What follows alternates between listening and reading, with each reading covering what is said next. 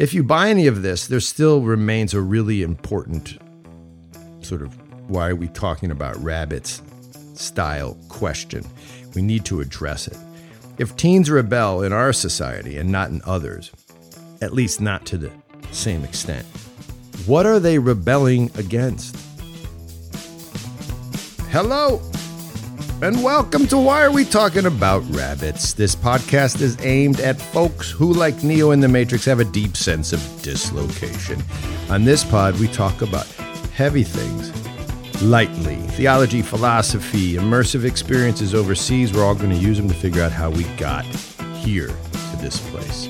So join me, John Heers, and our team of First Things Foundation field workers as all of us consider aloud why are we talking about rabbits? Today, this is episode 10. This is Light People and the Myth of Teenage Rebellion.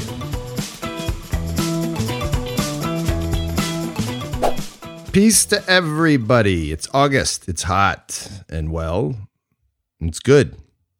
It's good to be outside. It's good to be back here too on the pod, sharing our first things, old world experiences with all of us here in the light world. One thing I've been getting into a little bit in terms of feedback, by the way, is the idea out there that some of you think this pod is an attempt to change new world attitudes into old world attitudes like get everyone to see the efficacy of leeches in medical treatments, or maybe convince you that four wives is better than one. But that's not what we're really trying to do. I hope not. I mean, because I don't want to use either of those things in my life. Four wives would not be a good thing. And many leeches on my body seems bad. Uh, I often sound enamored with the old world and the point of view from the past, and our field workers overseas often fall in love with a type of romantic old world concept because they're living in it in many ways. But the notion of change, of getting people back to something, I just don't even think that's how history works. It's definitely not how I think it works. And it isn't how this pod is meant to work culture is life in many ways. It's it's what we imbibe. And what we imbibe from people around us, all of those people constantly making connections and weaving together the reality, well, that's culture. And that reality can't be undone or escaped from or rejiggered using a rational argument on a podcast. It just, I just, it, it doesn't work like that. Even if this was a million podcasts, cultures are organic and in the end they have momentum. And that momentum is what all of us imbibe regardless of our preferences. The only way out of culture in in my humble opinion is to adopt a different one to put a new one on and that can only happen through your activity in the culture. So ultimately if this pod is any good at anything we want it to be good at revealing and I think what we're trying to do is reveal what already exists in your soul, in eternity, in reality. This pod isn't about fixing things and going back, it's more about recovering things. It's about balance. And so, to some folks who are making really great comments out there, keep making them. Thank you. And that's that for right now, because it's episode 10. Today, I want to use a light person study. If you're new to the pod, light people are people of the Enlightenment. That's probably you. I want to use a light person study to demonstrate an old world axiom. And what is that axiom? Today, we're going to show how teenage rebellion is a myth a fundamentally new world creation rooted in wishful thinking about ourselves and about our dearest possessions, which, of course, are our children. Is it a myth? I think so. But let's take a look. First, a story. This story comes from our work overseas, in particular, my work with a West African teenager named Lassina. Lassina was a smart young man. By smart, I mean he was good at school. And well, to be fair, he was about the only teenager I knew that was in school. Most kids finished their studies by age 13 in the village where I worked in western Mali. Lacina was different. He liked to study. He continued his studies in the regional capital, and he did so by riding his bike more than two hours each morning. When he'd do that, he'd have to ride home, and by the time he got back to his village in the afternoon, he'd go right to work with his dad, a man named Dauda. Their work was primarily, you know, together, their work was as an equine family. They were the horse keepers, the keeper and trainer of the horses that the village cooperatively owned. Lacina and his dad would shoe horses and get them out in the fields as necessary, often to pull a blade and turn the soil ahead of the planting season. In short, Lacina was a student who was also the resident horse whisperer. And he'd always been a horse whisperer, working with his dad since since since he could pick up a saddle. One day I asked Lacina if he'd be heading to Bamako, the country capital, the nation's capital, to continue his studies right? And if he did do that, I told him and reminded him, and you would be the only student from this village ever to go to college. This was back in the 90s. I, I, things may have changed, but at that point, he would have been the man. I'll never forget his reaction to my question. He said, John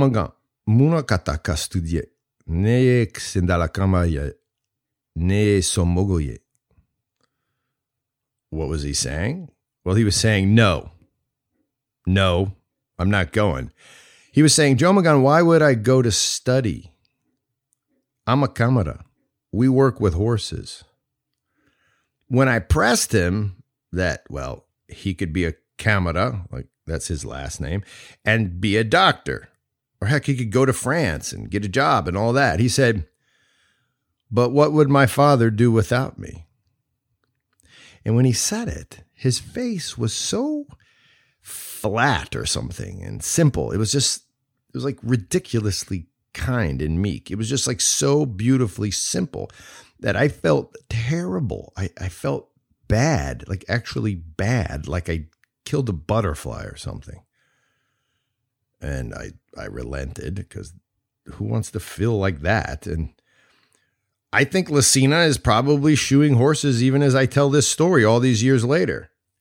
Probably teaching his son to shoe horses. Probably, I think. And this isn't weird in our business in first things. In the Georgian Republic, I could tell you a thousand stories of young men.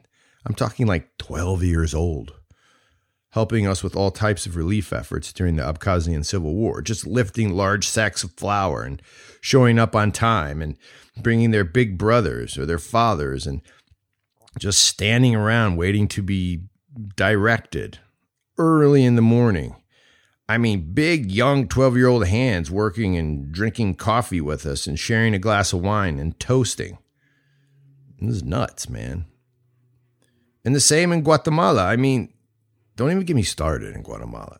We saw tweens, okay, like young boys and girls, 12, 13, They'd stand for two hours at a time praying in these old fashioned Orthodox liturgies, just smiling along, standing. Like it was kind of crazy because I wanted to just, I, I, I needed a bathroom break, man. These kids just standing there. I saw it with my own eyes, man. It was, it was nuts. It was, it was like a dream watching them. They made me feel like a loser. And the same in Ethiopia, and the same all across the world all across the old world, that is. In the new world, the thing in this pod we call the light people world, the world since the Enlightenment, it's different. Here we have teen rebellion. Here we are told kids' brains aren't fully developed. And I mean, I have told people this as an educator, people I work with in education, many of them, I told them this. And they tell one another this. And parents and kids tell each other this. And then we tell them this. And then they tell us this. And your brain is different. You have a different brain.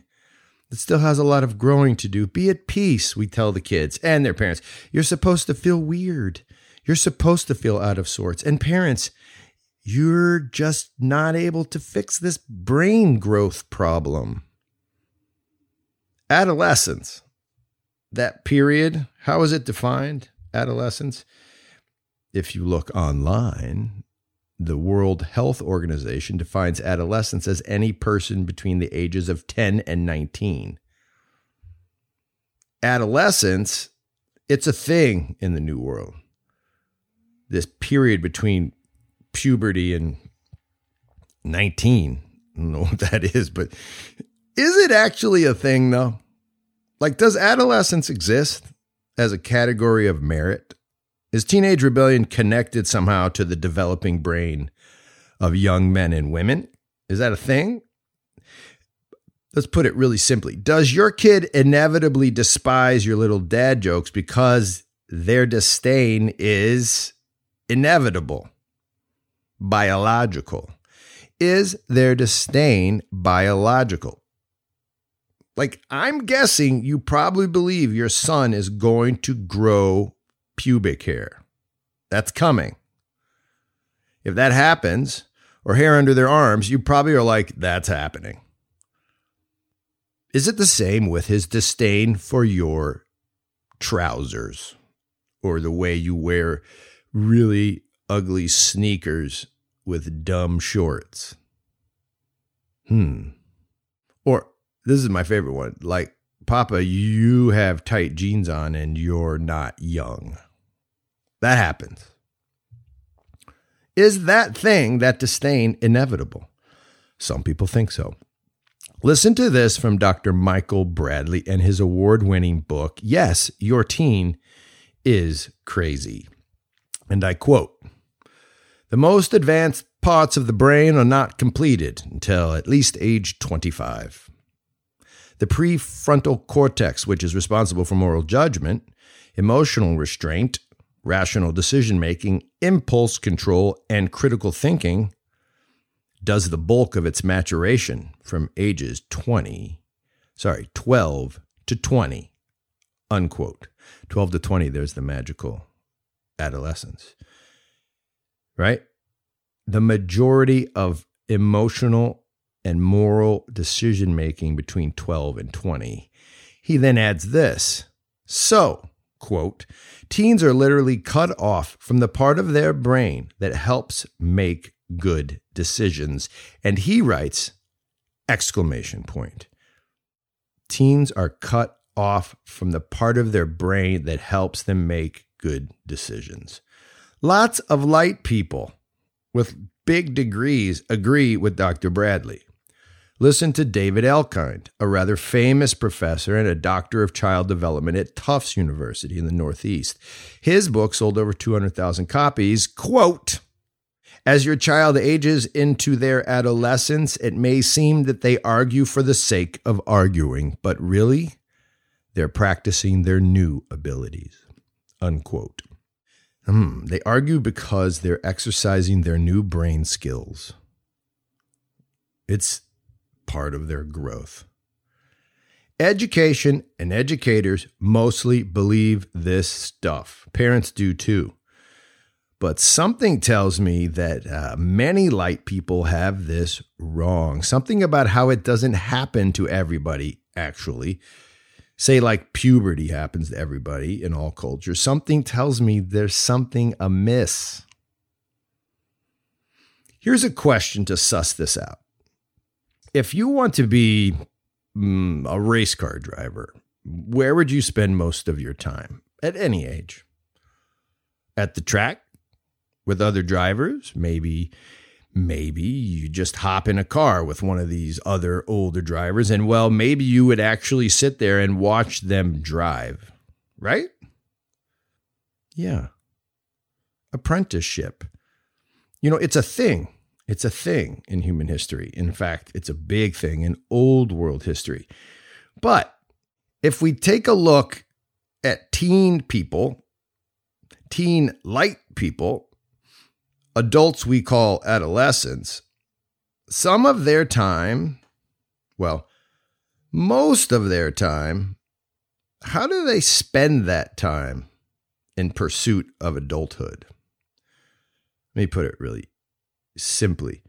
Where do light people send their kids to learn the art of being an adult? Where do light people send their kids to learn the art of adulting? To schools, to colossal kid coliseums, where they are surrounded by other kids, other teens, lots of other teens. There, they are inundated with the very people who can teach them zero things about adulthood. And we send them there day after day, week after week, surrounding them with all types of variations on confusion, all manner of young men and women who together are all getting the new superpowers of adulthood think sex, the ability to drive, disposable income, and all of them together and confused on how to use these new superpowers. We jam them all together, take out the elders. I mean, almost out because it's a ratio of like 25 to 1 teen to elder. And then we say, grow up. And what's the result? Teenage rebellion.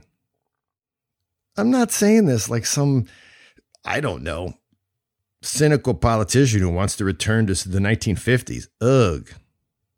I couldn't even have married my wife in the 1950s. Give me a break. I don't want to go there. Who wants to go there? I don't want to go there. But teenage rebellion's a thing, man. But it's not a thing. The rebellion of the teen in that setting manifests itself as a type of middle finger to adult values. But is it really? Is it really about rejecting adults?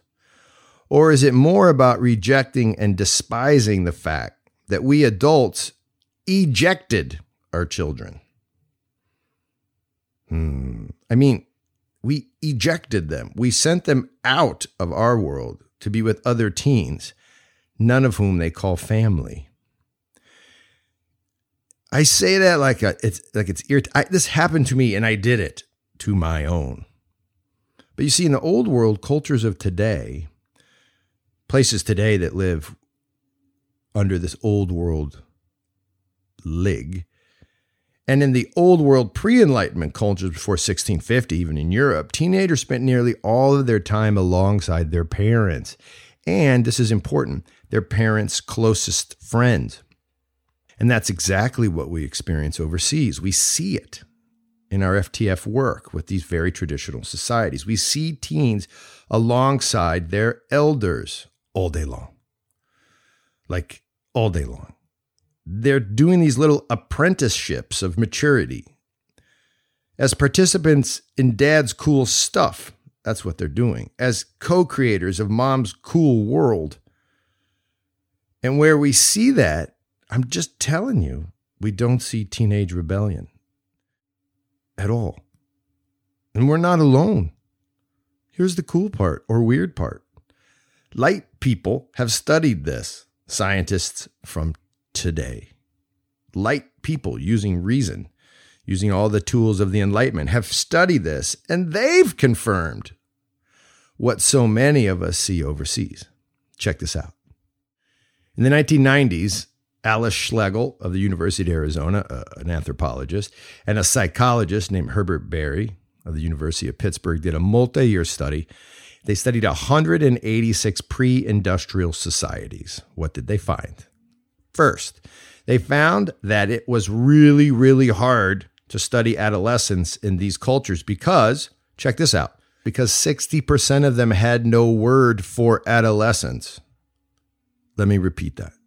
More than half of traditional societies studying in this multi year study didn't even think there was such a thing as adolescence. There was no such thing as a teenager. Are you getting this? Puberty went directly into adulthood for these cultures. Just like that. And why? Well, once a kid turned 13 or so, the kid was expected to do adult stuff.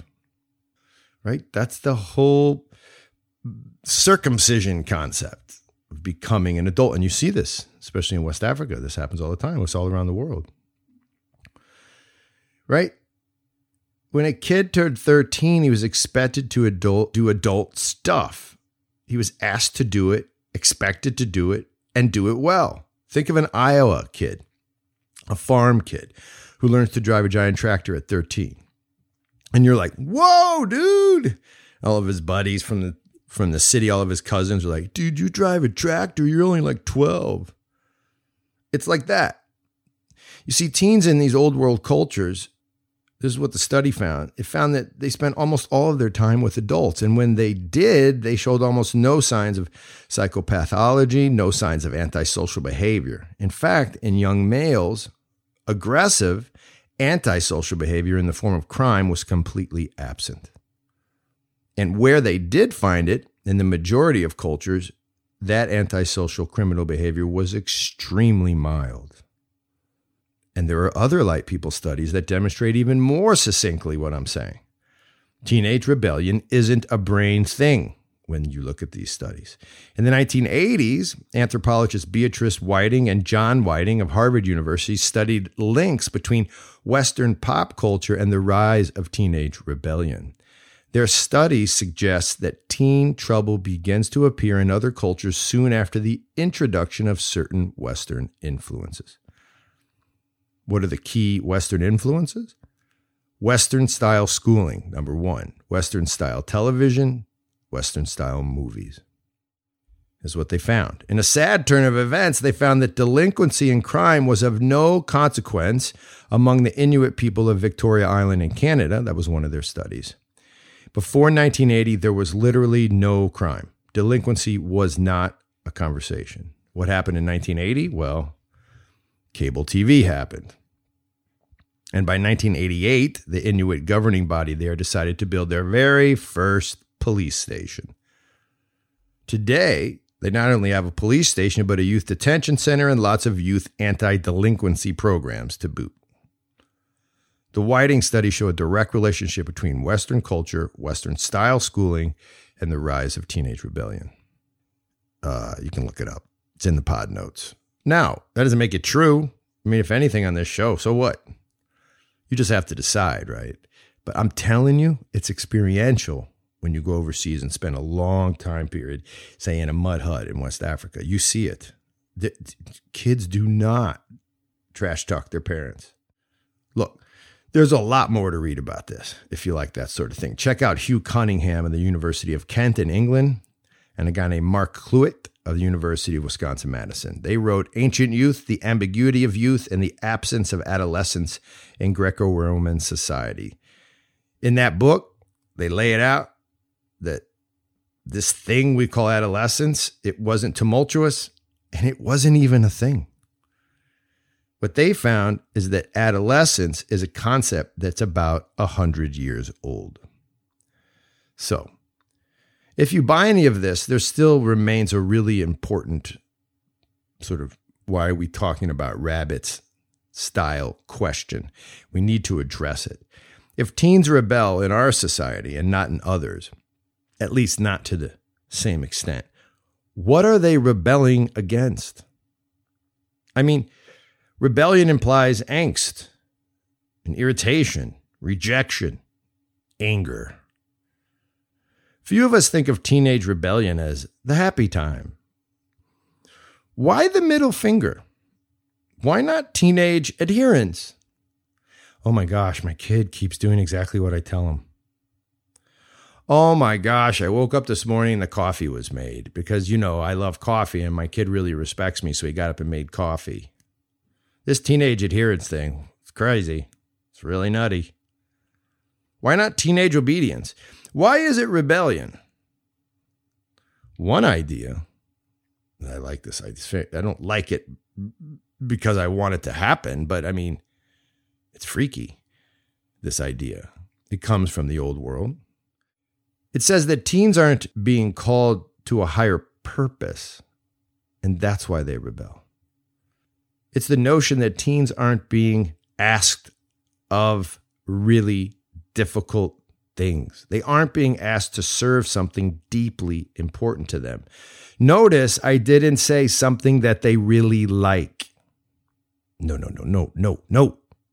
The old world idea is that they aren't being asked to serve something deeply important, not something that they, oh, I really like that. No. One thought is that rebellion results when teenagers aren't asked to serve something very, very, very, very essential. One of my favorite people in Georgia, a guy named Gogo, he told me once, John, a child's purpose is to serve their parents who give them everything. What? A child's purpose is to serve their parents. The parents have given them everything. For Gogo, the deepest and most fulfilling service for a kid is to be in service to his maker, to his or her makers. Whoa. You hear the God thing in there? The parents made the kid. The parents are the God icon. And Gogo is saying, This is important. You serve your God. And the parents are a stand in, right? For him, service means being near, near to that part of life that is essential being alongside that thing to which you have always looked up to. And well, in the new world of today, our teens are not alongside us. A recent New York Times article reports, and you can find this in the pod notes. A, a, New York Times article reports that today's teens spend more than 60 hours a week with their peers. 60. That same report says that teens in the old world traditional societies, the kind we're talking about, spend less than five hours with their peers. Five! Like on one hand, five. Can you see your kid spending less than five hours with their friends in a week? How is that even possible? They have to stay in a closet or something.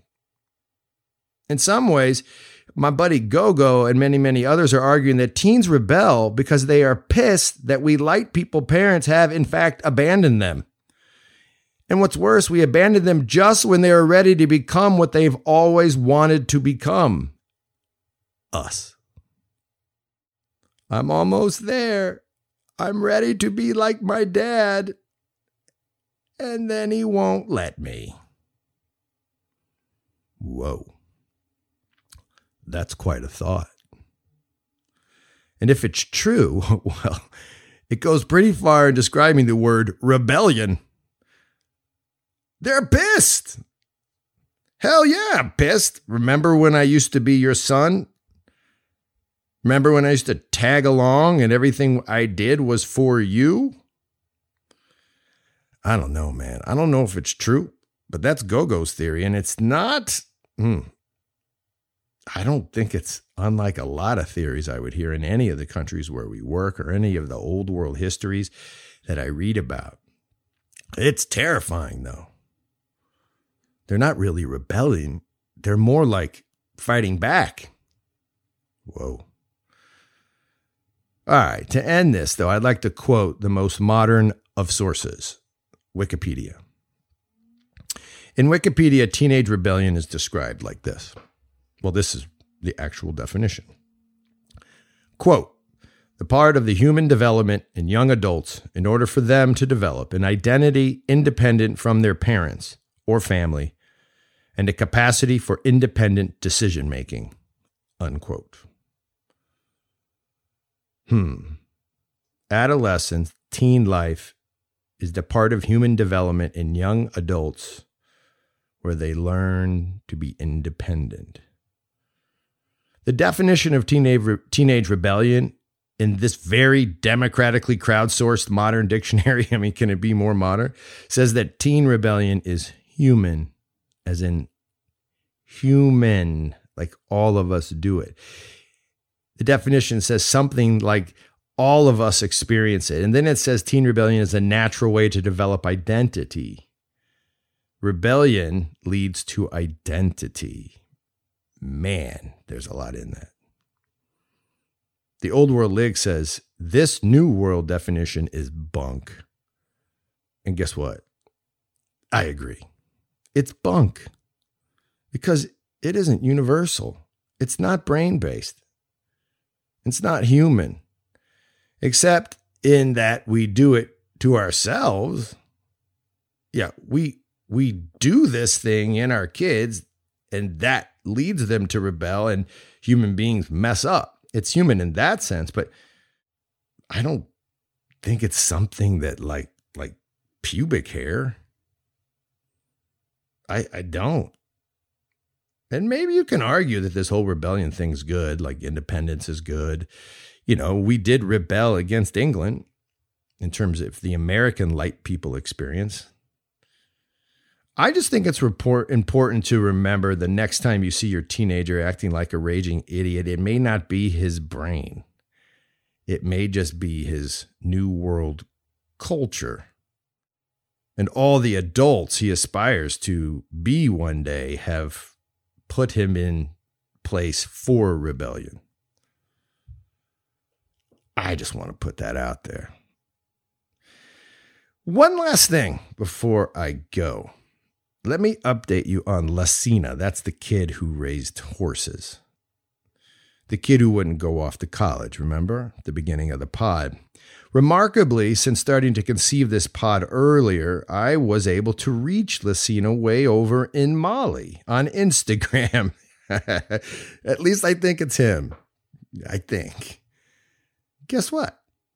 He is still shoeing horses 25 years later, but now with electricity in the village, apparently. I think he's 40 ish. He doesn't know how old he is. A lot of times in the, in the old world, folks don't know exactly how old they are. But guess what else? His son, he had one, moved to Bamako, the capital, and is now finishing his studies and likely heading to France, or so the son hopes. I repeat, the kid who wouldn't rebel has, it seems, raised himself a rebel, a light person. My thoughts on this are utterly confused utterly. Let's come back sometime and talk about it because it's crazy. Is this a good thing? It's so fascinating. Put, a comment out there because I, I don't, I don't know. Maybe it just is. Maybe he's becoming a light person. Fascinating. So, to Lassina and his son, Shenis Gagimarjos. Shenis Gagimarjos. That's to you the victory. It's set off at a KP table in Georgia, the Georgian Republic. We just threw one of those this week, by the way. One out in Dallas and one in Minneapolis because, well, we're sending two new field workers into the fray. Somehow through COVID, we're doing it. COVID be semi sort of damned ish, kind of. Man, is it hard to plan. But we're doing it. Good people came on. We brought them on. Love them. Welcome great families, great masked fun. Watar, that's this podcast, is produced by Andrew Schwark and Daniel Padrnos, and our pod is brought to you by the creators of First Things Foundation, a nonprofit that lives and works in some of the world's most impoverished places, immersing there in order to create momentum for local change makers, folks we call impresarios. We work hard on their vision for a better life. Share this pod, share this Watar Hit us up with a solid review on iTunes and everywhere you get your podcasts. Your love for us allows us to love and serve others. Nakvam dis, hasta luego, cambufo, au revoir, all of that. Peace out from Watar.